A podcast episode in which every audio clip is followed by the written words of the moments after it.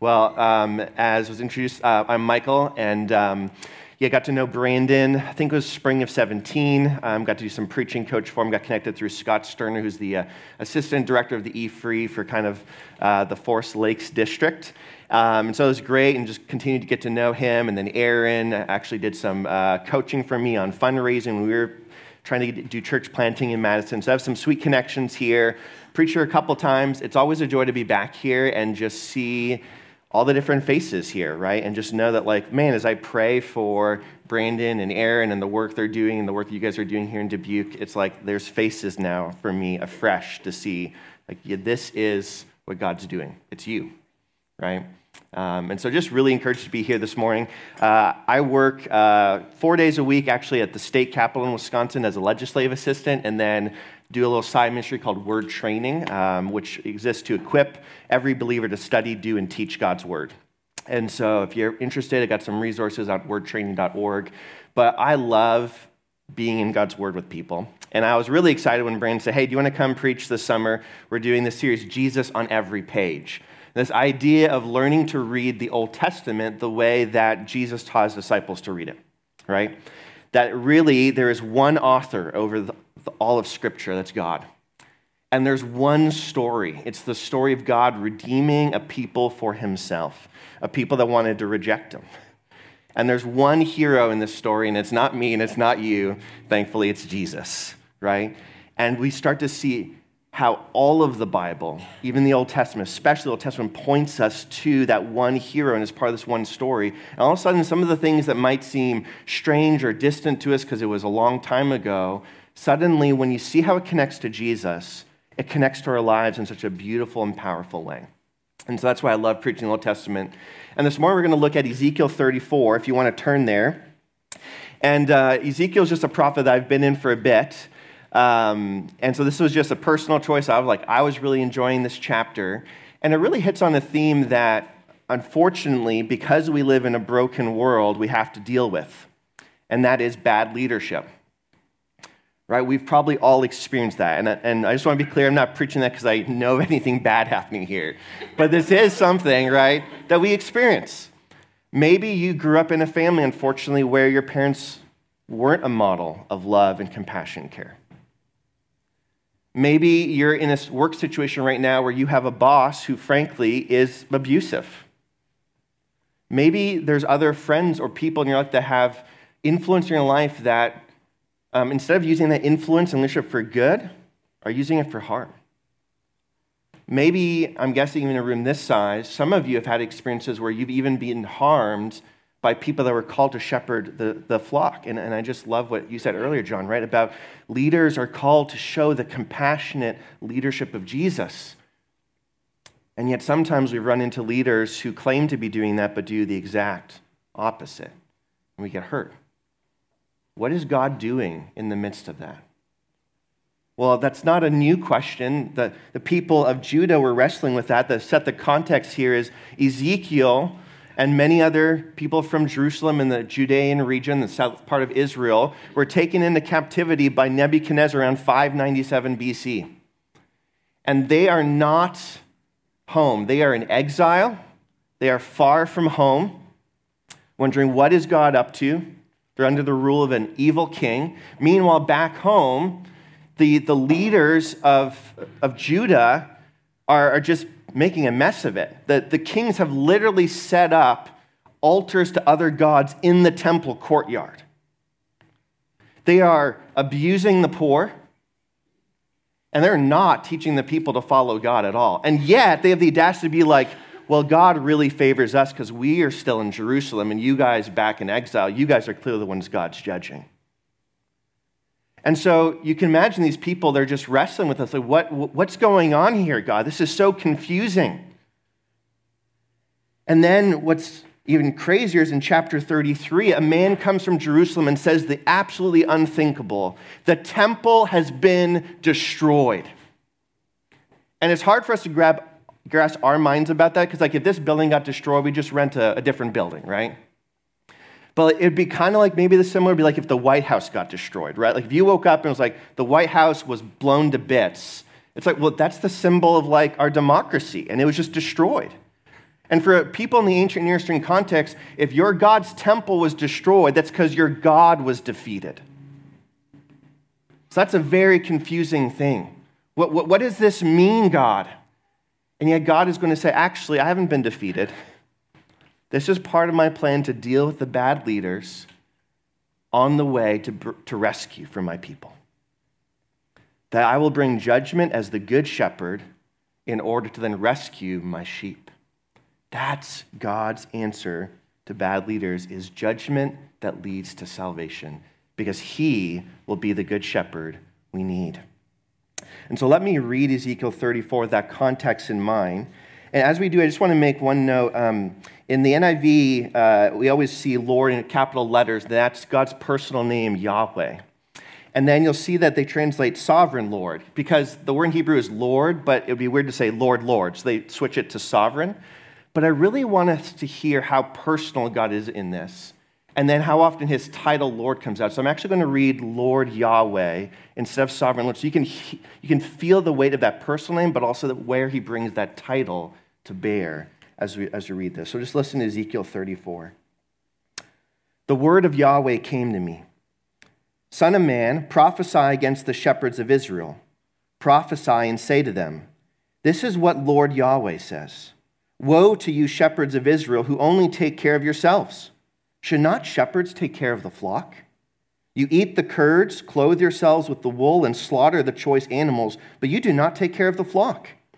You have not strengthened the weak, or healed the sick, or bound up the injured. You have not brought back the strays, or searched for the lost. You have ruled them harshly and brutally. So they were scattered because there was no shepherd, and when they were scattered, they became food for all the wild animals. My sheep wandered over all the mountains on every high hill. They were scattered over the whole earth, and no one searched or looked for them. Therefore, you shepherds, hear the word of Yahweh. As surely as I live, declares Lord Yahweh, because my flock lacks a shepherd, and so has been plundered and has become food for all the wild animals, and because my shepherds did not search for my flock, but cared for themselves rather than for my flock, therefore, you shepherds, hear the word of Yahweh. This is what Lord Yahweh says I am against the shepherds and will hold them accountable for my flock. I will remove them from tending the flock so that the shepherds can no longer feed themselves. I will rescue my flock from their mouths, and it will no longer be food for them. For this is what Lord Yahweh says I myself will search for my sheep and look after them. As a shepherd looks after his scattered flock when he is with them, so will I look after my sheep. I will rescue them from all the places where they were scattered on a day of clouds and darkness. I will bring them out from the nations and gather them from the countries, and I will bring them into their own land. I will pasture them on the mountains of Israel, in the ravines, and in all the settlements in the land. I will tend them in a good pasture, and the mountain heights of Israel will be their grazing land. There they will lie down in good grazing land, and there they will feed in a rich pasture in the mountains of Israel. I myself will tend my sheep and have them lie down, declares Lord Yahweh. I will search for the lost and bring back the strays. I will bind up the injured and strengthen the weak, but the sleek and the strong I will destroy. I will shepherd the flock with justice. As for you, my flock, this is what Lord Yahweh says I will judge between one sheep and another, and between rams and goats. Is it not enough for you to feed on the good pasture? Must you also trample the rest of your pasture with your feet? Is it not enough for you to drink clear water? Must you also muddy the rest with your feet? Must my flock feed on what you have trampled and drink what you have muddied with your feet? Therefore, this is what Lord Yahweh says to them See, I myself will judge between the fat sheep and the lean sheep. Because you shove with flank and shoulder, butting all the weak sheep with your horns until you have driven them away, I will save my flock, and they will no longer be plundered. I will judge between one sheep and another. I will place over them one shepherd, my servant David, and he will tend them. He will tend them and be their shepherd. I, Yahweh, will be their God, and my servant David will be prince among them. I, Yahweh, have spoken. I will make a covenant of peace with them and rid the land of savage beasts, so that they may live in the wilderness and sleep in the forest in safety. I will make them in the places surrounding my hill a blessing. I will send down showers in season. There will be showers of blessing. The trees will yield their fruit, and the ground will yield its crops. The people will be secure in their land. They will know that I am Yahweh when I break the bars of their yoke and rescue them from the hands of those who enslave them. They will no longer be plundered by the nations, nor will wild animals devour them. They will live in safety, and no one will make them afraid. I'll provide for them a land renowned for its crops, and they will no longer be victims of famine in the land or bear the scorn of the nations. Then they will know that I, Yahweh, their God, am with them, and that they, the Israelites, are my people, declares Lord Yahweh. You are my sheep, the sheep of my pasture, and I am your God, declares Lord Yahweh. Let me pray. Father, your word is just rich. And so I pray that you would give us, as we sang earlier, just humble ears to hear. And I pray you'd help me to speak only your words. And I pray, Father, that for those who need to be admonished this morning, they would be admonished, and those who need to be encouraged this morning would be encouraged. So that all of us would grow in being more like Jesus, being more in love with him being more like him. Pray this in your name. Amen. Amen. Well, this, this long passage breaks down really into kind of two parts. He talks first to the, the shepherds of Israel. That's verses 1 to 16. Then in verse 17, he turns and talks to the flock as a whole. So we're going to look at those two kind of sections and then the solution at the end. And so, you know, it begins with this prophecy against the shepherds of Israel. Now, who are these shepherds of Israel? Well, they are the, the king of Israel. There would be the nobles under him. It would be the Levites and priests, those who are tasked with leading the people in, in justice, in righteousness, and in loving the Lord their God with all their heart, soul, mind, and strength. That's who he's writing to. And we see here in verse 2 that he's prophesying against the shepherds. Now, sometimes when we think of prophets, we tend to think primarily about the future, right? We, when we hear prophecy, we often think future. But actually, the majority of what the prophets do is they look backwards. The prophets are like covenant enforcers. They kind of look back to the initial covenant relationship God made with his people, and they say, These are the rules that we agreed to. This is how you're currently living. And they're like the referees of the game okay? So if they see something bad happening, they yank out their yellow card or they throw the flag or blow the whistle, whatever sport you want to connect with, okay? They are the referee being like, foul, foul, foul, okay? And they're calling them back because they know what happens when you walk in direct disobedience to God over a prolonged period of time. It's not going to go well for you. He warned them over and over again if you continue to disobey me, Israel, I will eventually have to kick you out of the land right? And they, they thought, he'll never do that. Well, he did, right? And so here he is, this prophet Ezekiel, prophesying against the shepherds, speaking against them, calling them out for what they've done wrong. And he, as a prophet, the reason why he can call foul is that he has been hired, so to speak, by Lord Yahweh to do this. And this is where it's important to see two things, right? He is Lord, he's the one in charge not the shepherds of Israel. At best, they are under shepherds, okay? They are, they are underneath his absolute authority and control. God is the Lord. He's the one actually in charge. And that's why he gets to send someone to say, Go tell them they're messing up and I'm going to be coming. Because he's actually in charge. But then notice too, he uses his name over and over again Yahweh, his personal name. He's saying, Don't you remember the relationship I have with you? Don't you remember when I rescued you from Egypt?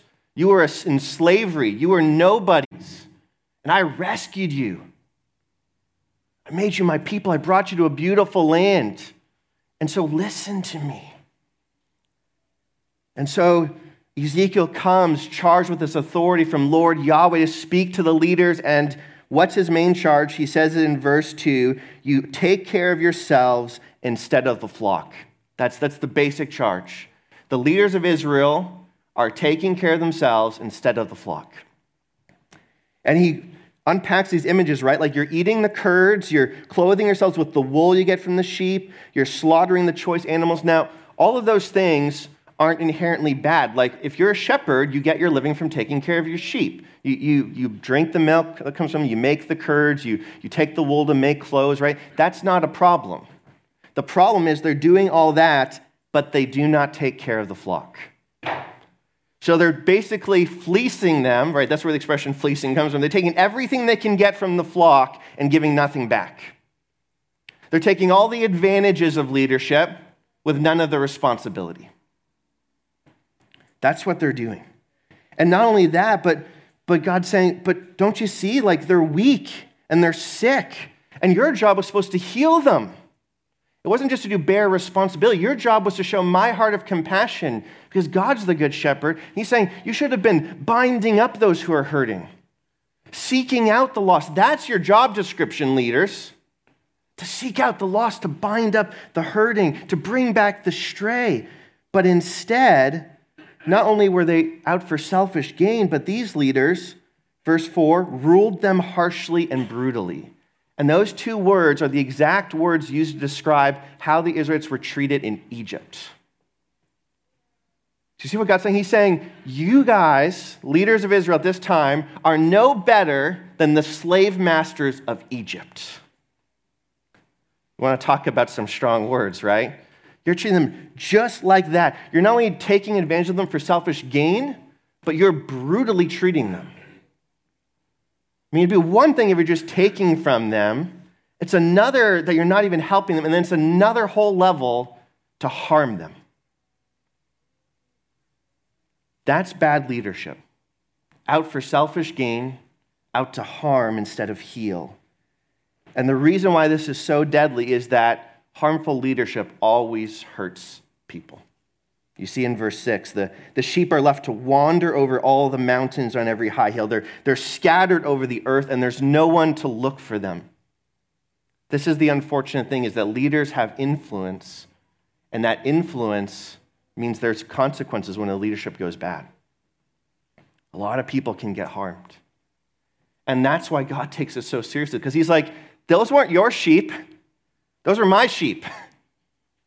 And so he says in verses 7 through 10, like, okay, I'm going to come in, I'm going to remove you guys, and I'm going to come in and do the job. Look at verse 10. He says, I'm against the shepherds and will hold them accountable for my flock, says God. These are my sheep. They weren't yours to do with whatever you wanted, they were my sheep. You are just a steward.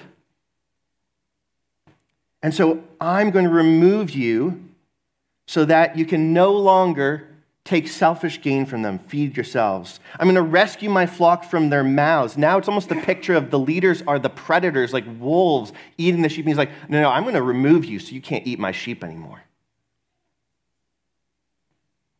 God is not, I want you to hear this, friends. God is not blind to bad leadership. God will deal with it in his time because he cares for his flock, because they're his. But even better news than just bringing judgment on bad leaders, look at what he says in verse 11 I myself will search for my sheep and look after them. He doesn't just promise removal of bad leaders, he gives us what our hearts need and long for. He says, I will be the shepherd your heart really desires. And he does everything that the shepherds were supposed to do, right? He goes to search for the lost. He brings back the strays. He binds up the injured. He strengthens the weak. And he gathers them in from the nations. Verse 13. He, he brings them to good pasture in verses 13 and 14. He's going to do everything that we need. He will be the good shepherd we long for. Now, can you imagine the people of Israel in Babylon under a wicked king, thinking they've been abandoned, hearing these words. Oh, he hasn't forgotten us. He hasn't been turning a blind eye. And the fall of Jerusalem wasn't because he lost, it was his judgment on them. And that means if he was faithful to judge, then when he says he will be faithful to come and rescue us, we can bank on that promise. We can look forward to that day when he will come and be our shepherd. And so, even though it looked grim at the time for them, even though the circumstances looked bleak, even though all the physical eyesight evidence around them said God is nowhere to be seen, they had a promise now to cling to by faith. That God would not just judge the bad shepherds, but would come and be their good shepherd. And at the end of the section, he says in verse 16, not only will he search for the lost and bind up, but he says, the sleek and the strong I will destroy, for I will shepherd the flock with justice. And then he turns now to the second part, not just dealing with bad leaders, but dealing with bad sheep. Because here's the thing leaders create culture. And I'm sure you've maybe experienced it. Maybe you haven't. Hopefully you haven't. But if you experienced maybe in a workplace, it would be a good example. When you have a bad boss, you generally get a really bad work environment. Right? If you have a, a boss who misuses his power, then the next rank down who's in charge, they tend to misuse their power and the people below them. And you create this culture, right? Abusive leadership always ends up leading to other than people joining in on that party. And that's what God warns here. He says, I will judge between one sheep and another, verse 17, because he's saying, Some of you, you're getting a chance to drink the water and eat the pasture, but then you trample it all down with your feet. You're doing just like the leaders. You're taking for selfish gain and robbing your weaker brothers and sisters.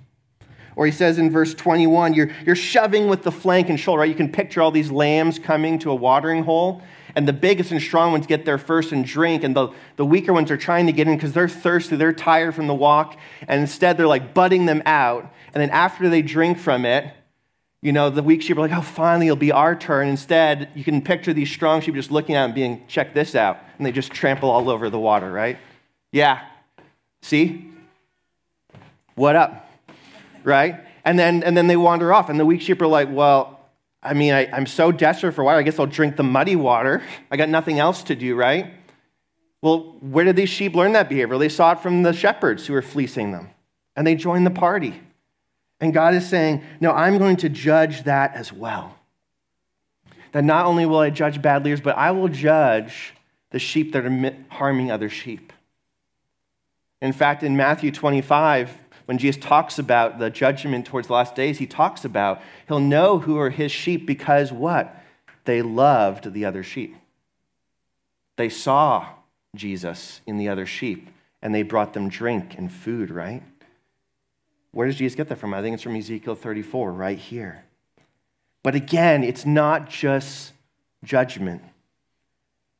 But what he does is he says, I myself will come again and be the shepherd. But this time, notice in verse 23, he says that he will place a shepherd over them, David. Well, wait a minute. I thought Yahweh was going to be the shepherd. So is David the shepherd or is Yahweh the shepherd? Yes.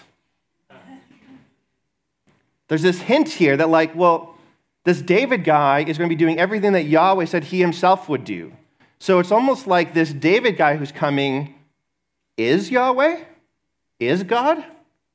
Yes.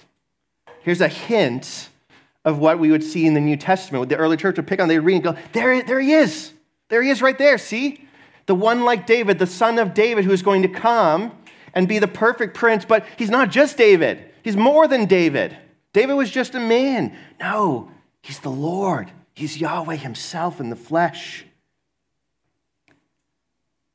And what will this great David do? Verse 25, he will make a covenant of peace with them. Because it's not just about justice and judgment. That would leave a barren wasteland. God always judges so that he can bring peace and salvation and rescue.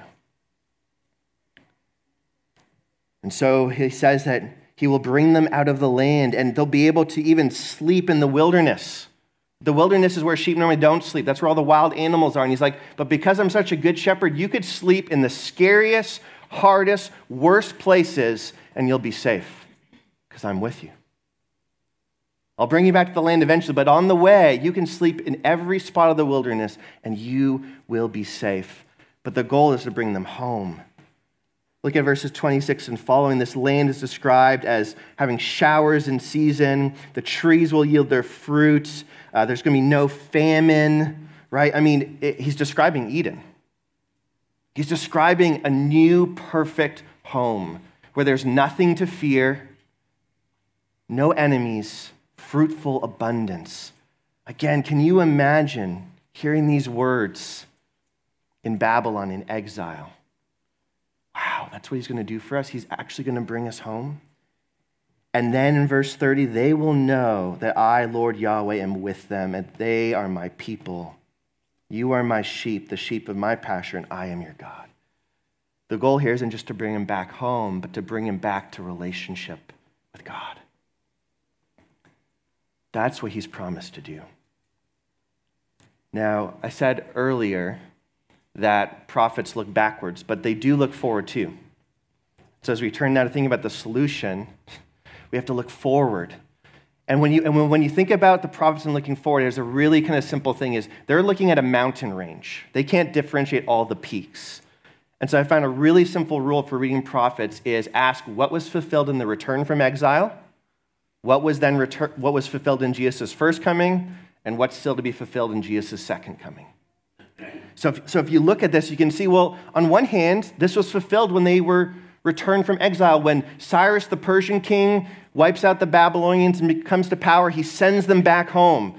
There it is. They've been rescued from the nations. They're back home, right? Well, kind of. You know, they're under Persian rule. Not all the tribes are back home, and then they're under Greek rule, and then they're under Roman rule. It's not, they're home, but it's not like this. It's not described like this, right? There's a partial fulfillment here. They weren't left in exile, but man, they're just, they're longing for more, right? And what do you know? Around the time period of Jesus, the religious leaders are still up to the same tricks. Jesus describes them as putting burdens on people and not giving, not even helping to lift it a little bit. He talks about the religious leaders would devour widows' houses out of their greed and wealth. It's the same old story. And then, breaking onto the scene, a man walks into the temple where all the religious leaders are, and he flips over tables and he casts out the money changers who are making money off his people and goes, How dare you turn worship into a money making exercise? You're doing the same thing they did back then, abusing the people, ripping them off, and I want them to be worshipers of God. And he tells them straight up, I'm going to destroy this temple. I'm going to judge it again. And then I'm going to raise it up in three days. And they don't get what he's talking about. And then he dares to heal people and heal them on the Sabbath because they're they had taken God's law and expanded all kinds of extra rules. And then when a guy who is blind from birth has the ability to see, which is an amazing miracle, all the religious leaders can see is, yeah, but you did on the Sabbath. Gosh, man, what a rule breaker. He's messing up our power and authority here. And Jesus like, don't you get it? This guy was a wounded sheep and I just healed him, and all you care about is some dumb rule you made up? And so he, right after that healing, he's talking to the crowd. Right after that happens, he goes, Everyone who came before me was a thief and a robber, and I am the good shepherd. And you want to know what the religious leaders were probably thinking? Oh crap, he just called us thieves and robbers. And when he says, I am the good shepherd, if they know their Old Testament, which the, which the religious leaders did, they know exactly what Jesus is saying. He's saying, I've come to town now. There's a new sheriff in town, and you guys are getting the boot because you guys have really screwed up, but I've come to rescue my sheep.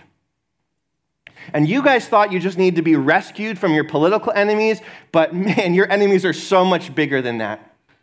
You're enslaved to your own sin, your own rebellion. You're enslaved to death. You have no way to defeat death. There's a spiritual enemy who torments you, and you got nothing on him. And so Jesus says, I will rescue you. And you know I'm going to do it? I'm going to pay the ultimate price. The good shepherd lays down his life for the sheep. He doesn't fleece the sheep, he lays down his life for them. So he dies crucified between two thieves and robbers. Why? Because he loves the sheep. He shares the Father's heart for the sheep. He sees that they're lost without a shepherd, and he says, I will buy them back from slavery. I will buy them back from the enemy who has captured them. I will buy them back from death with my life. And when he rose again victorious in the grave, all those enemies defeated, man, he proved it. He is the good shepherd. He's defeated them all. Now he is our good shepherd and he is leading the way home. And we're still on the way home, right? It's not all fulfilled. There's still something to come. We still want to get to that spot where we are in the land and the land is perfect. We still want to be that spot where we see him face to face and we know that we are his and he is ours. And what do you know? There just happens to be a spot in the Bible that points us to that direction. Revelation 7. John, disciple of Jesus, is seeing this great crowd around the throne. And he asks who they are, and an angel tells them in verse 14 These are the ones who have come out of the great tribulation, who have come out of the suffering. They have washed their robes and made them white in the blood of the Lamb. They've trusted in Jesus' sacrifice. Therefore, they are before the throne of God and serve him day and night in his temple. And he who sits on the throne will shelter them with his presence. Never again will they hunger. Never again will they thirst. The sun will not be down on them, nor any scorching heat, for the Lamb at the center of the throne will be their shepherd. And he will lead them to springs of living water, and God will wipe away every tear from their eyes. And aren't you looking forward to that day? Aren't you looking for that day when all the evil is judged? And the Good Shepherd finally brings us home. And because we saw his promise fulfilled in sending us to die for us, we can trust him with the future promise. And so this morning, if you are here and you feel like you've been through some really hard things, you've experienced bad leaders in whatever circumstance in your life, God wants you to know he sees that, he will deal with it. You are not alone. He loved you so much, he's willing to die for you to rescue you, and he will one day bring you home. Keep trusting him, keep walking by faith. He counts every one of your tears. That's how much he cares. And I do want to give a word to those who are leaders here. I, I don't think you guys are doing this, but, and even parents who are leaders in the home, sin is so deceitful. We have this expression in culture that power corrupts and absolute power corrupts absolutely. Whenever you are in a position of leadership, whether in your home as a parent, whether a small group leader, or an elder in the church, if you're a boss at work, God has given you that leadership as a steward. The people that work for you, the people that you're overseeing, are not yours. They belong to Him. He made them, He died for them. He will ask you to give an account for how you have loved them and shepherded them. And so keep pressing into Jesus as your good shepherd and learn from him. And when you fall short, just repent. Come back to him. He died even for your failures as a leader. But don't use your leadership for selfish gain or to harm. And also, I just want to give a word to those who maybe aren't leaders, but are sometimes tempted to ride the coattails of bad leaders. God has called you to love those around you who are weaker. God has called you the way He loved you when you were weak and powerless to image Him that way. You might not be a leader, but every one of us can love the weaker ones around us. The good news is that no matter how well or poorly we do that, the Good Shepherd always invites us to come back to Him to find forgiveness, to find fresh encouragement to keep living for Him, to come in with our doubts when we're feeling like, where is He? Because Jesus is the perfect good shepherd, and He will rescue His sheep and judge bad leaders. That's the good news we have this morning. And so, in a little bit, we're going to take communion. And when we take communion, we remember that one day that good shepherd's going to come back, and he's described that return as a wedding feast. Now, I don't know about you, but every time you go to a wedding, right, there's always that awkward couple hours where you're stalling before the dinner and you're hungry. And so they hand out appetizers, right, to kind of tide you over. That's what communion is, friends. It's an appetizer. Every week, you eat a little bit to remember that one day you will feast with the King. That as your heart yearns for that day when he returns, you remember he's coming. He's promised he's coming back. I'm reminding myself afresh this morning. And as we take from the bread, which Corinthians talks about how we eat from one bread, we're saying one body, we remember that we are all one flock with one shepherd. Leaders, you remember that you too are first and foremost a sheep before you're a shepherd. That you too need the good news of the shepherd in your heart and life. And then as we dip that bread in the juice, we remember that blood was poured out to cover all of our failures. Because on the way home, we stumble and trip our way through, but the Good Shepherd is with us every step of the way, forgiving us. And so it's just, it's just a little bit of bread, it's just a cup with some juice in it. There's nothing magical about these things, they're just symbols. They're meant to remind us of these truths. And so if you're someone who has trusted in Jesus as your good shepherd to rescue you from your own sin, to, to be the one who leads you, we just invite you later as the, the band comes up to sing and worship to go to the back. You can grab a little bit of bread, dip it in the cup, eat, and remember we're on our way home. We're on our way home. We have a good shepherd with us. If you're someone this morning who has not yet trusted in Jesus as their good shepherd, we ask that instead of just taking the symbol that points to him, instead take this time to reflect on what you've heard this morning. Consider do you want to trust a good shepherd who's willing to lay down his life to rescue you? Take the time to reflect on what the symbols point to and even trust in Him for the first time this morning. And we're so glad you're here, and anyone here would be glad to talk to you about what that means afterwards and um, just encourage you in that. And so I'm going to pray for us. The team will come and sing. And then again, just as the songs play, remember. Remember the Good Shepherd and what he did for you. Let me pray for us. Father, thank you so much that you are the Good Shepherd. Jesus, you are God in the flesh who so loved us that you came to die for us, to lay down life to rescue us. And so I pray every person would trust in you and that that trust would overflow into lives of love for one another. And I pray especially for those you've called to be leaders in this church body, Father. Thank you for them. Thank you for their hearts to serve you and love people. Would you continue to press them into that? Would they never drift away from that and fall into uh, the kind of behavior we read about Ezekiel 34? May they be good shepherds, images of you. pray this in your name. Amen.